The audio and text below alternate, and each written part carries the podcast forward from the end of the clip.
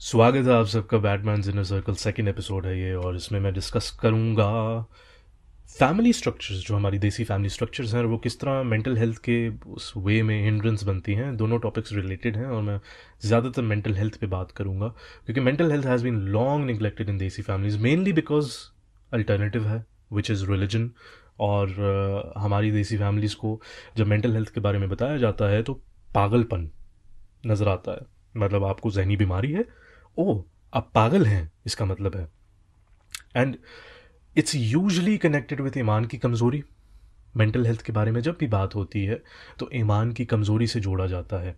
If you are stressed आपको anxiety हो रही है मेंटल हेल्थ प्रॉब्लम्स हो रही हैं like depression bipolar disorder borderline personality disorder they are linked with lack of ईमान या spirituality in our desi families in मामला में हमारी जो फैमिलीज़ हैं, वो नबियों की मिसालें देती हैं।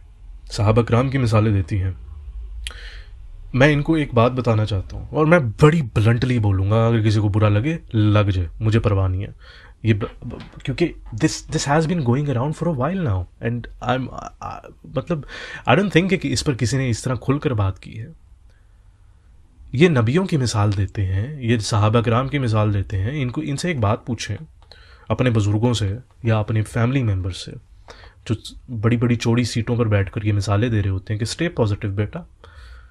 उनसे कहें कि जब हजूर सल्लल्लाहु अलैहि वसल्लम को पहली वही आई थी, वो इतने स्ट्रेस थे, इतने, इतनी एंजाइटी थी कि वो कांपते हुए घर वापस लौटे। तो आप इमेजिन भी नहीं कर सकते कि उस पहाड़ से नीचे उतरना और घर जाना उनका सफ़र कैसा रहा होगा। यू कान इवन इमेजिन उस दौर में जब गए हज़रत खदीजा ने चादर पहनाई, काँप रहे थे। पानी पिलाया। एंड चालीस दिन तक फिर वही नहीं आई? चालीस दिन का वही नहीं आई फिर? वो पहली वही के बाद। और उस पीरियड में हज़रत खदीजा उनको अपने कज़न्स के पास कज़न के पास लेके गई, ठीक है? और इस पीरियड में भी हजूर सल्लल्लाहु अलैहि वसल्लम रिवायतों में आता है, सही बुखारी की, कि he used to go up on the mountain. He used to contemplate of jumping down. कि मैं ये रिस्पॉन्सिबिलिटी बर्दाश्त नहीं कर सकता। He was so stressed anxiety इतनी थी, इतना स्ट्रेस था, क्योंकि वो रेडी ही नहीं थे ये बर्डन उठाने के लिए। एक्सपेक्ट ही नहीं कर रहे थे। अल्लाह ताला की सपोर्ट चेक करें उस उस मुकाम पर। जब ये सोचा करते थे हजूर सल्लल्लाहु अलैहि वसल्लम तो अल्लाह ताला उनको कोसता नहीं था नाउजबिल्ला कि तू ये कैसी सोच सोच रहा तो ये कैसा कैसा दिमाग में ये तेरे ख्याल आया? ना। अल्लाह ताला की सपोर्ट चेक करें वो वही भेजता है कि परेशान मत हो। हम तेरे साथ हैं, तू कामयाब होगा। जैसे हर नबी कामयाब होता है। कितनी बड़ी सपोर्ट की बात है। खुदा की बातें करने वाले लोग आपके ख़ानदान में बैठकर जो मज़हब की बड़ी मिसालें देते हैं, लेकिन अपने आप में इतनी तजाद है, इतने मुनाफिक हैं कि कोई हद नहीं है। सबसे बड़े मुनाफिक लोग हैं ये। जब जिसम के बाकी अजा बीमारी का शिकार हो सकते हैं तो ये कैसे मुमकिन है कि दिमाग आपकी mental capabilities during your whole lifetime effect ही ना हो? जाहिलाना तस्वुर है ये। खुदा का वो बंदा इतना गमगीन था कि उसने पूरे साल का नाम तब्दील करके गम का साल रख दिया यार। ये मतलब ये मायूसी थी ना उस बिल्ला नहीं, ये नेचुरल कुदरती तौर पे जो अल्लाह ताला ने हमें तोहफा दिया है। कभी कभी सज़ा भी लगती है। ये एहसास ये इमोशंस फील करना गुस्सा उदासी एंजाइटी स्ट्रेस प्यार मोहब्बत ये सारी जो फीलिंग्स हैं ये कुदरती हैं भाई क्योंकि नबी भी इंसान थे। ठीक है? वो भी गमगीन होते थे। जैसे उनको जिस्मानी बीमारियाँ लग, लगी लगी जैसे सबको लगती हैं कुदरती बात है, इसी तरह मेंटल कैपेबिलिटीज़ भी इफ़ेक्ट होती हैं, ये भी कुदरती बात है। लेकिन मेंटल हेल्थ का ताल्लुक इससे भी है कि क्या आप डाइजेस्ट आप क्या डाइजेस्ट करते हैं, आप क्या पढ़ रहे हैं, आपकी महफिलें क्या हैं, आप, आपको, आपकी ज़िंदगी में लोग आपको क्या बातें सुना रहे हैं या क्या बातें कर रहे हैं दिमाग पर असर करती हैं। और डिप्रेशन एक ऑर्गेनिक डिज़ीज़ है मतलब ये कि डिप्रेशन आपकी बाकी बॉडी के ऑर्गन्स को भी अटैक करती है फिजिकली कमज़ोर कर देती है। इसमें आपका ईमान का लेवल कितना भी हो, वो कमज़ोर करती चली जाती है जब तक उसका इलाज ना हो, जब तक ट्रीटमेंट ना हो। लेकिन मेंटल हेल्थ प्रॉब्लम्स में बहुत सी ऐसी प्रॉब्लम्स हैं जिनका इलाज आपने खुद ही करना है। थेरेपिस्ट सिर्फ़ आपको गाइड करेगा, दवाई सिर्फ़ आपके हार्मोन इम्बेलेंस को ठीक कर देंगी। But if you don't want to be saved you won't be saved लेकिन इस बात का ध्यान ज़रूर रखें कि चाहे बच्चा हो या बुज़ुर्ग इफ़ ही और she is going through something आपकी सपोर्ट आप क्या कहते हैं, आप कैसे उसकी मदद करते हैं, अगर ये चीज़ें सही नहीं होंगी तो लॉन्ग रन में इसका बहुत ज़्यादा नुकसान है।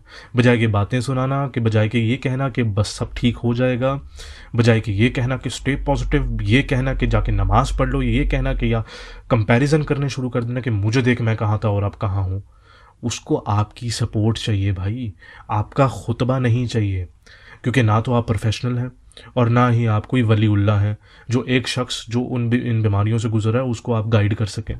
वली उल्ला भी ये कभी नहीं कहेगा, अगर उसके पास बंदा आए अपनी बीमारी लेकर मेंटल हेल्थ की प्रॉब्लम्स लेकर वलीउल्ला भी ये कभी नहीं कहेगा कि जाकर नमाज़ पढ़ो और बीपीडी या बाइपोलर डिसऑर्डर ये डिप्रेशन आपकी ख़त्म हो जाएगी।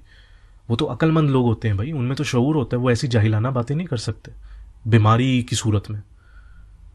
उसको उसको, उसके हिसाब से डील किया जाएगा।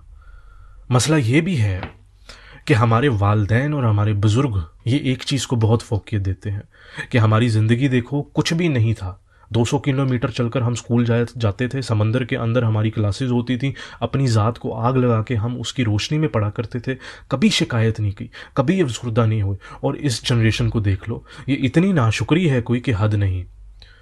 मैं आपको एक बात बताऊँ, ये जो, ये लोग बातें करते हैं ना, ये वो लोग हैं जिन्होंने ज़मीर ही मार दिया अपना।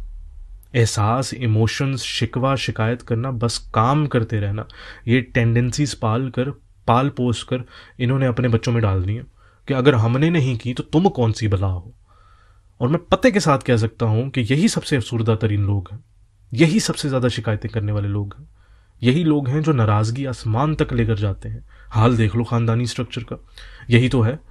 मैंने उससे बात नहीं करनी, मेरे से वो बात नहीं करता, उसने मुझे सही सलाम नहीं किया, वगैरह वगैरह। उसने मुझे तिरछी निगाह से देखा था। ये, यही वो लोग हैं जो सबसे ज़्यादा चुगलखोर होते हैं।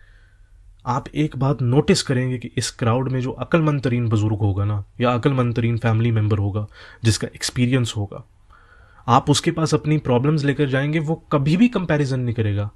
वो कभी भी अपना एक्सपीरियंस आप पर कॉपी पेस्ट नहीं करेगा, क्योंकि वो उसका एक्सपीरियंस था। वो उसकी स्ट्रगल थी। ये आपकी स्ट्रगल है, ये आपका ज़माना है। वो आपके हिसाब से आपको गाइड कर सकता है लाइफ टिप दे सकता है, लेकिन कभी भी अपना एक्सपीरियंस आप पर ठोपेगा नहीं कि मैंने नहीं किया, या मैं 200 किलोमीटर चलकर जाता था तो तू कौन सी बला है? तू क्या चीज़ है? तो ये ये जो चीज़ हैं, चीज़ें हैं, ये इसका, इस मतलब ये तो वो लोग करते हैं जो सारी ज़िंदगी मसरूफियत के नाम पर गुजार के बच्चों को ये तालीम देते हैं कि तुम्हें भी मसरूफ़ रहना है, बस। और एक्सपीरियंस के नाम पर सिर्फ़ मसरूफियत ही होती है इनके दिलों में, इनके पास और दिल में बुगज होता है। तो अपने आबाव अजदाद की मिसालें देने वाले ज़रा दोबारा सोचें और अपने अब, आपका जायज़ा लें। ऐसी मिसालें देकर आप साबित क्या करना चाहते हैं? मुझे तो ये समझ नहीं आती। मेरी माँ ने सारी ज़िंदगी चुपचाप गुजार दी। देखो कभी शिकवा नहीं की कि मिसाल है ये अफसोस का मकाम है? मेरे बाप ने सारी ज़िंदगी मजदूरी कर ली और वो कभी शिकायत नहीं की। ये वही बात है कि, कि मिसालें देने वाली अपने बच्चों को? यह अफसोस का मकाम है? ये पहले सोच लें जाकर। चले अगर उन्होंने ऐसी ज़िंदगी गुजार दी है तो क्या आपकी सारी नस्ल ऐसे ही ज़िंदगी गुजार दे? और सबसे ख़तरनाक काम ये लोग ये करते हैं कि इन मिसालों के ऊपर ये मज़हब की चादर ओढ़ देते हैं। टीएलपी और पॉलिटिक्स को ये टीवी लाउंज में बैठकर ज़रूर कोसेंगे कि देखो पॉलिटिशियंस और टीएलपी वाले मज़हब का गलत इस्तेमाल कर रहे हैं। मैं इनसे पूछता हूँ कि तुम लोग अपनी ज़ाती ज़िंदगी में, अपनी फैमिली में, तरबियत के नाम पर जो मज़हब का गलत इस्तेमाल करते हो, ज़ाती ज़िंदगी में छोटे छोटे लेवल पे, वो क्या है? और ये जो रिफ्लेक्शन आप टीवी या टीएलपी या पॉलिटिक्स में देख रहे होते हैं ना, और जिसका आपको गुस्सा आता है, वो आप जैसी हज़ार और फैमिलीज़ का नतीजा है।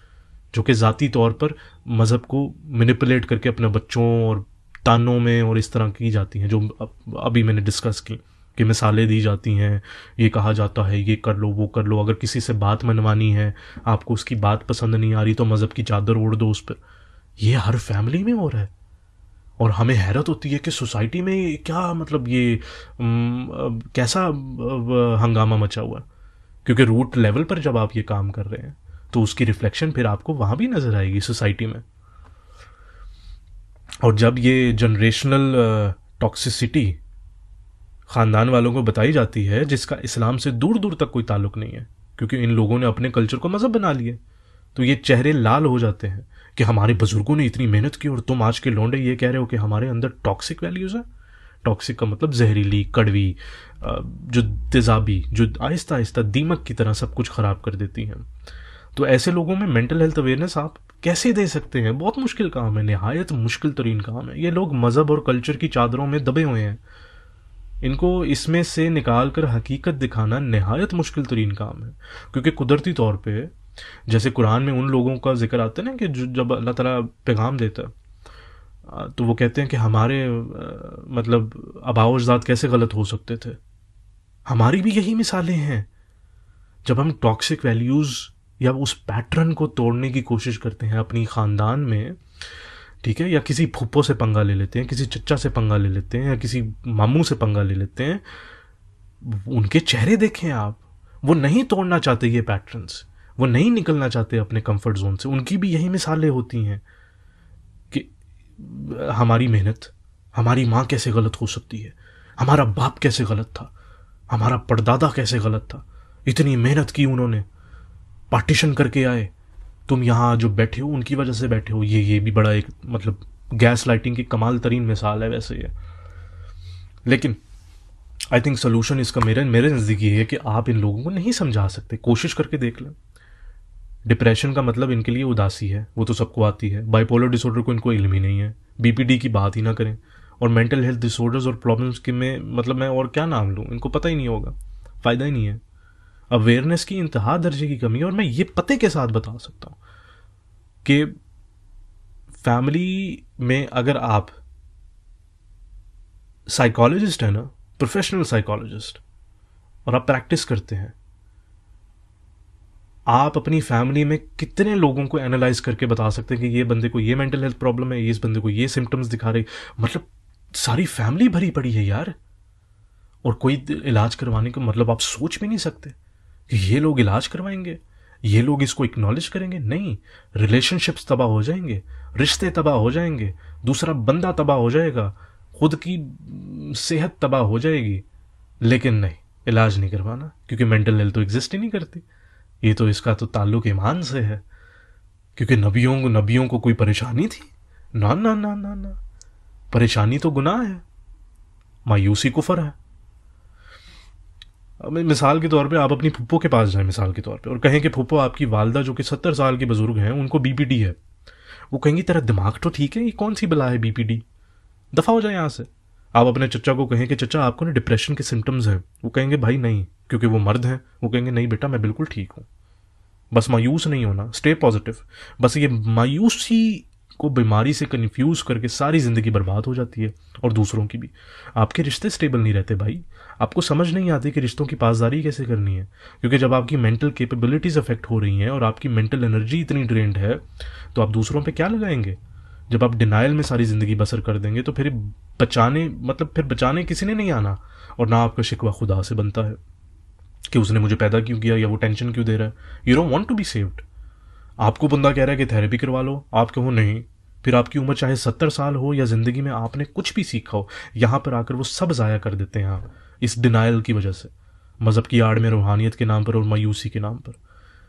तो बहरहाल यंग जनरेशन जो है, जो यूथ है मतलब उनको अगर कोई मतलब नज़र आता है, लगता है कि someone has the potential to understand this mental health problems या अवेयरनेस देन उधर एनर्जी इन्वेस्ट करें और make them aware about mental health हमारे बुज़ुर्गों को रजामंदी में खुशी मिलती है, इख्तलाफ से नहीं मिलती। खुदा का और हिसाब है, वो इख्तलाफ पे पहले आता है। और फिर बंदे पे छोड़ता है कि राज़ी होना है तो तेरी मर्ज़ी है भाई। खुशी उसको सिर्फ़ होती है जब बंदा सारे मरले तय कर कर राज़ी हो जाए। लेकिन खुदा सबसे पहले इख्तलाफ पे खड़ा है। वो इख्तलाफ पर लोगों को एड्रेस करता है कि हाँ जी, आपके क्या कंसर्न्स हैं? हाँ जी, बताएँ जी, क्या मसले मसाइल हैं आपके? मैं हूँ। मैंने अपने बंदे भेजे हैं, मैंने अपने पैगंबर भेजे हैं, मैंने अपने खलीफा भेजे हैं। उनके थ्रू या पढ़कर आपकी सारे मसले मसाइल दूर हो जाएँगे। पूछें आप, इख्तलाफ पे खड़ा है खुदा। नमाज़, रोज़ा आप में डिसिप्लिन ज़रूर पैदा करता है और आपकी जहनी कैपेबिलिटीज़ को ज़रूर इन्हांस करती है, अगर उसको सही रूह से अदा किया जाए। लेकिन इसकी कमी की वजह से बीमारियाँ नहीं होती और ना ये खस्ता तौर पर किसी बीमारी का इलाज है। लेकिन ये डिसिप्लिन बड़ा बेसिक डिसिप्लिन होता है। मतलब टाइम की पाबंदी पेशेंस सफ़ाई, अपना ख्याल रखना, अपने आप को टाइम देना। इसीलिए नमाज़ फ़र्ज़ है, गुंजाइश नहीं उसमें, क्योंकि बेसिक है, लेकिन उतनी ही यूनिक है अपनी पावर्स में। लेकिन इसको असूल के तौर पर पेश करना बीमारी की हालत में यह तस्वुर गलत है। आप दुआ भी करते हैं साथ साथ दवाई भी लेते हैं, आप पहले ऊँट को बांधते हैं, फिर दुआ करते हैं। ये प्रिंसिपल जो हजूर सल्लल्लाहु अलैहि वसल्लम ने बताया, कितना गहरा और हमत से भरा पड़ा है। पहले तो खुदारा मेंटल हेल्थ को, ईमान की कमज़ोरी और ये जो स्पिरिचुअलिटी इससे इससे इससे जोड़ना बंद कर दें। हाँ ईमान से जोड़ने वाली जो चीज़ें हैं, वो है मायूसी। बिला वजह शिकायतें करना, खुदा की ज़ात से, ज़िंदगी को कोसना रूहानियत में कमी आ जाना, बुरी महफ़लों में बैठने से भी दिमाग पर असर पड़ता है, सोच पे असर पड़ता है। ये चीज़ें हैं जो ईमान की ख़राबी का बायस बनती हैं। क्योंकि आप खुदा की ज़ात से दूर होकर ईमान भी नहीं मतलब खुदा की ज़ात से दूर हो रहे हैं। और ईमान ही नहीं रखते कि उसने किसी मकसद के लिए आपको पैदा किया और कायनात को। यहाँ पर ईमान का कनेक्शन जायज़ है। यहाँ पर आपके बुज़ुर्ग कह सकते हैं कि यार आप उस गंदी गंदी महफिलों में ना बैठो, आपके ईमान पर असर पड़ सकता है। और ईमान की कमज़ोरी को हैंडल करने का भी एक तरीका है। भूल जाए बीमारी है, भूल जाए मेंटल हेल्थ एग्जिस्ट ही नहीं करती। मान लें आप अपने बुज़ुर्गों की बात और अपने ख़ानदान की बात कि ईमान की कमज़ोरी ही है जो आप इस तरह एक्ट करते हैं या कोई दूसरा एक्ट करता है, उनकी हाँ में हाँ मिला के देखें और फिर उनका रिस्पॉन्स देखना। सिवाय नमाज़, रोज़ा और दो तीन और चीज़ों, चीज़ें मिक्स करके, उनको कुछ बताना आएगा ही नहीं, क्योंकि तरीका नहीं पता। खुदा का तरीका देखें। खुदा का तरीका बुत परस्तों से ये था कुरान में कि शिरक करने वालों से ये है कुरान में कि उनको, उनके एतराज़ात को, वही जो मैंने शुरू में बात की कि इख्तलाफ पे खड़ा है खुदा। उनके एतराज़ात को एड्रेस कर रहे हैं। कह रहे हैं कि अगर कोई सबूत है तुम्हारी बातों में तो लाओ, फिर हम देखेंगे। वरना उसको क्या बई थी कि वो ये कहता कि तुम सब झूठे हो और इसकी कोई सबूत की ज़रूरत नहीं, क्योंकि I am the all knowing और मुझे सब पता है और जो मैंने कह दिया है वो सच है। उसको क्या, वो तो खुदा है? हम उससे शिकायत कर सकते थे कि तूने ऐसा क्यों लिखा? नाउजबिल्ला।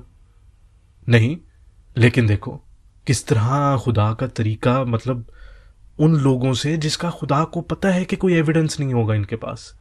लेकिन तरीका देखें बात करने का हैंडल करने का।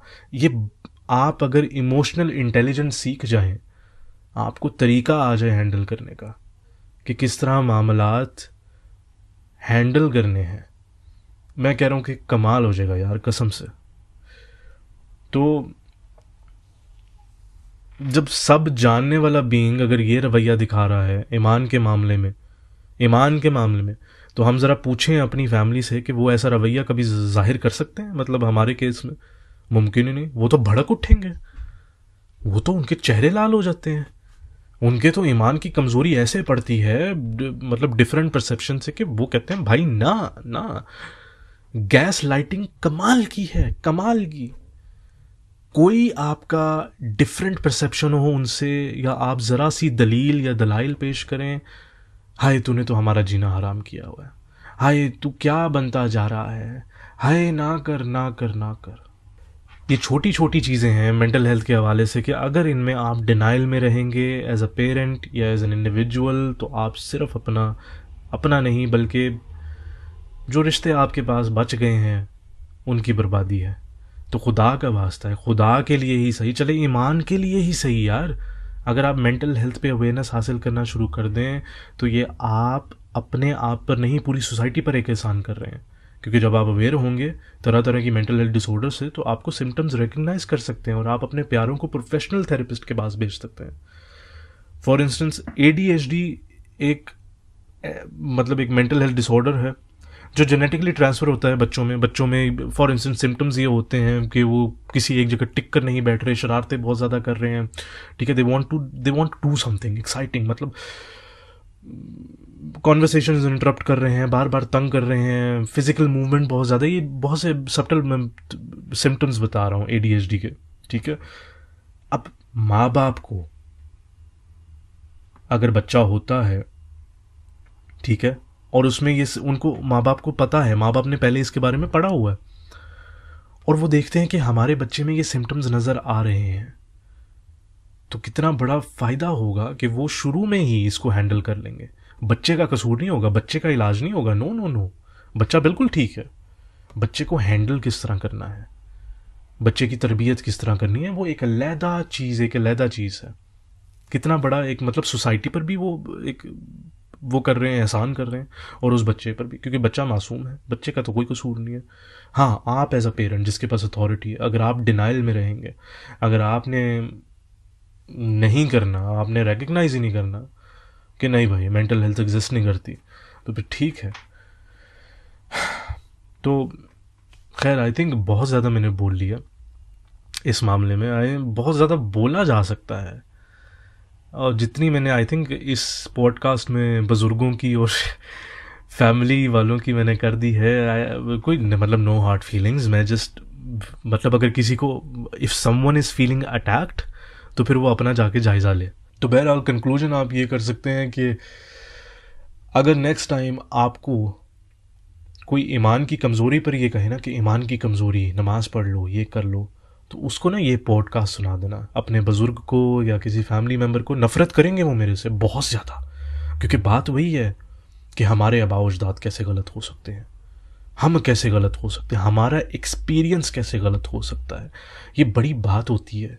अभी तो मैंने खैर मेंटल हेल्थ के हवाले से की है। इस पर एक और पॉडकास्ट बन सकती है कि हमारी फैमिली में कौन कौन सी ऐसी टॉक्सिक वैल्यूज़ हैं जिनको आप एड्रेस या कर सकते हैं या देख सकते हैं या उनसे बच सकते हैं या रिफॉर्म कर सकते हैं, अपने फैमिली मेंबर्स को समझा सकते हैं। उस पर एक अलग ही पॉडकास्ट बनेगी, लेकिन खैर इट्स इट्स मतलब आई थिंक बहुत मैंने बोल लिया और मुझे बहुत प्यास लग रही है। तो I think I see you not see you but next podcast का इंतज़ार कीजिएगा। और आई होप कि इससे कुछ सीखा हो आपने। So thank you do give me suggestions and do obviously give uh, feedback and uh, if you want me to speak on certain topics do tell me. Rub